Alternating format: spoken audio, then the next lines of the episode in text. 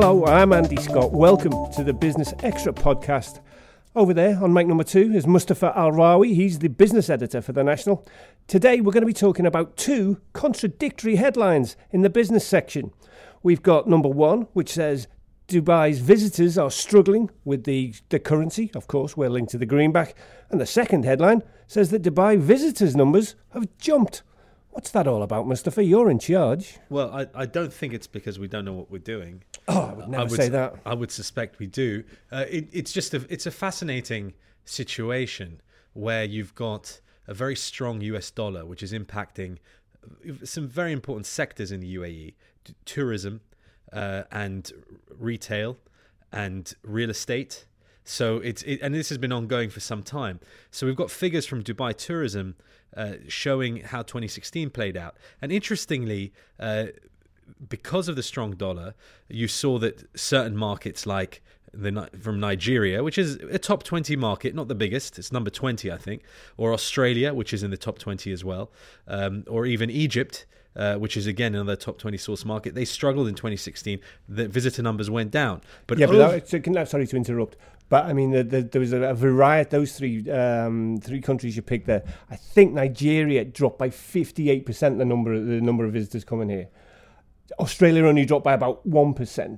But, but I mean, to, to go to the front end of this, which is where the subcontinent saw a lot of growth, uh, the India, Pakistan. Pakistan was twenty percent up versus twenty fifteen in terms of visitor numbers to Dubai, which is really interesting. And actually, Pakistan has been a sort of a bit of a sleeper hit in terms of the economy and, and financial markets over the last twelve months. It's done a lot better than people probably expected, and that might have played a part in it. India has been up and down. The last quarter was obviously impacted by demonetization. So let's see how that affects visitor numbers from India in twenty seventeen, but it's the top source market. The Brits, again, they were affected in the summer because of Brexit. Pound has been very weak since then. So maybe we haven't seen the numbers come through there. They're another top source market that saw growth as well. So twenty seventeen is going to be fascinating because a lot of things have changed in the second half of twenty sixteen. Uh, uncertainty remains. Um, the, the dollar continues to be fairly strong.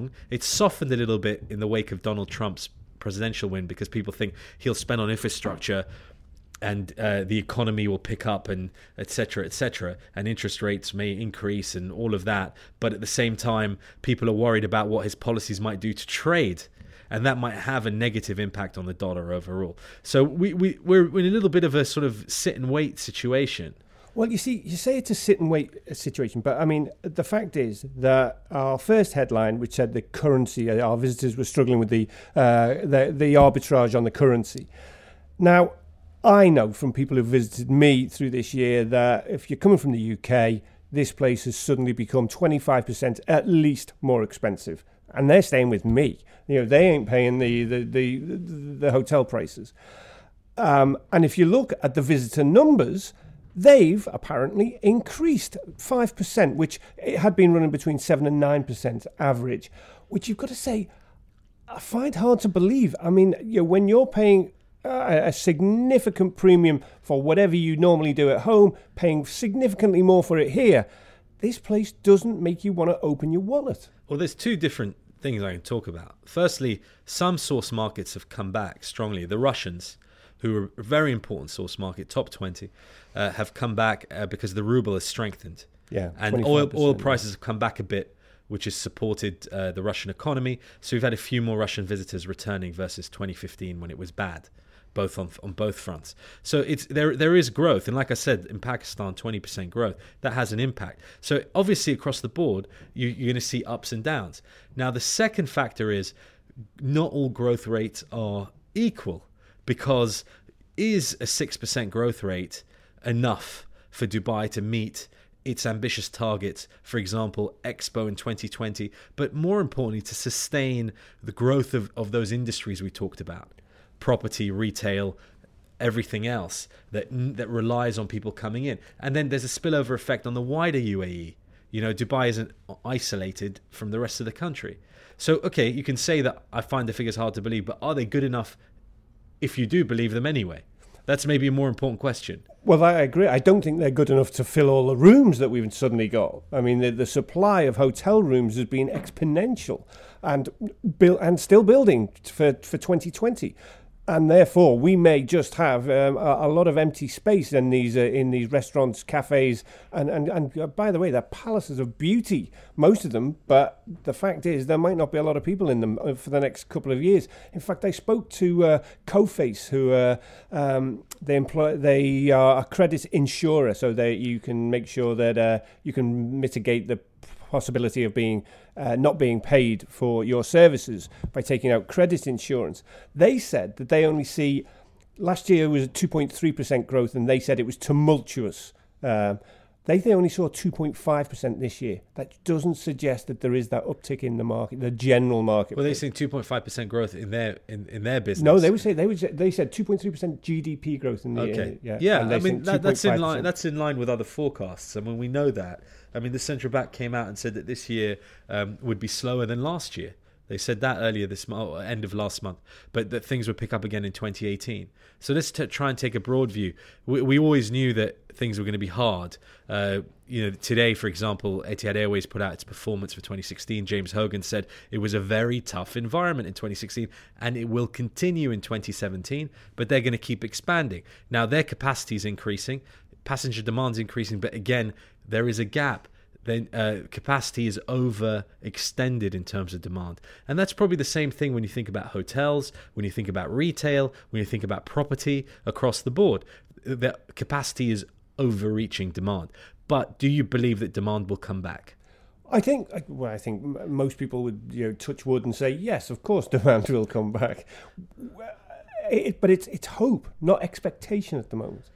It's that I mean, as as I said, I spoke to Coface, and they are Coface, as they called it. They're French, Coface, uh, and they said that um, they believed that the the the the, uh, the strength of the market was that the weakness and the fragile uh, uh, purveyors of, of of anything that was those last year have been cut out of the market. They couldn't they couldn't uh, withstand the, the the problems of the economy last year, and so they've dropped out of the market. So we've got strong companies here with possibly deeper pockets, but I don't know how resilient an economy has to be to withstand another year like last year.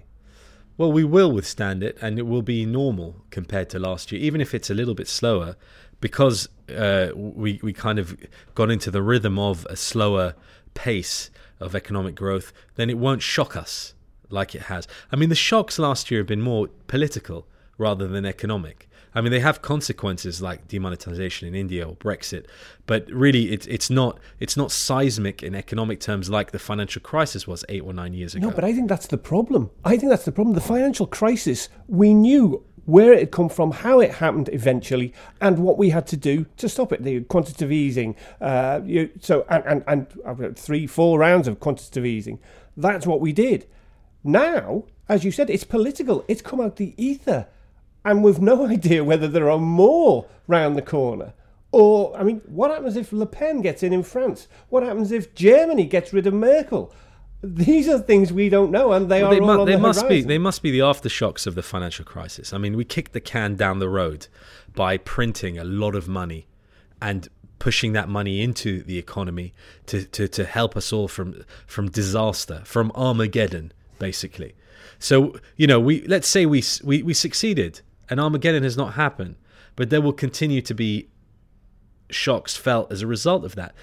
Combine that with an unprecedented era of technological development in the last few years. I mean, I was reading about uh, parliamentary, in the U K, parliamentary uh, testimony from uh, people who work in the gig economy. So these are Uber drivers, et cetera, et cetera. And they're saying that they're working ninety hours a week, and that's still not helping them make ends meet. And they're still taking um, uh, handouts from the government uh, to live. So if we're saying that, okay, technology has come in and disrupted so many industries, so hence the way we work and the way we earn money has changed, that doesn't necessarily mean that people's problems have been solved. In fact, in some cases, these problems have gotten worse. So as a result, you've seen the likes of Donald Trump, perhaps Le Pen, you know, all these kind of political consequences of that that will that will continue to uh, cause difficulty for us.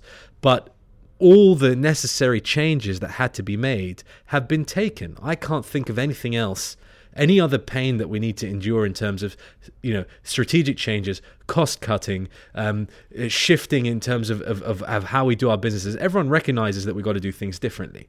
But now we just got to wait.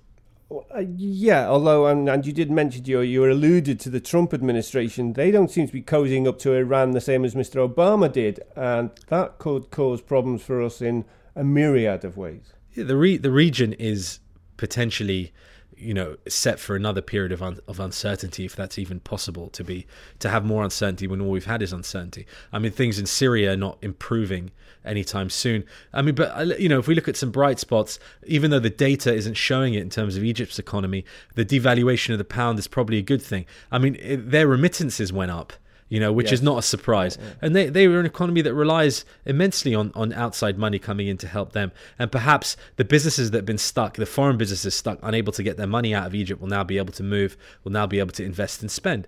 So if Egypt's economy picks up, that's good for everybody in the region. Now, the Iran question remains to be seen about how far the rhetoric will actually push actions. And obviously with Israel, you know, very excited to kind of push the Trump administration into doing something against the Iranians, as as our country is too, because they feel that's a big part of, of what the problems are here in this region. How that plays out, I don't know. But I remember when, you know, there was a time when people thought the U S were about to bomb Iran, and that wasn't long ago. Yeah, I mean, that was a sort yeah. of less than a decade ago. Yeah. People actually, I mean, I, I have friends who with, which were going to pack up and leave because yeah. the bombing was imminent. It never happened.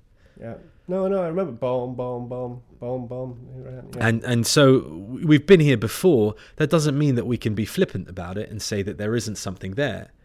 But we can at least wait and see, you know, how real it gets. I think you're right, Mustafa. I think we'll have to leave it there. I mean, it is strange talking about the, the global upheavals and the seismic ripples that we are in a actually an oasis of calm. Well, Abu Dhabi's always calm. That's what's great about it. As is The National. Uh, we'll see you next week. Thanks a lot for listening.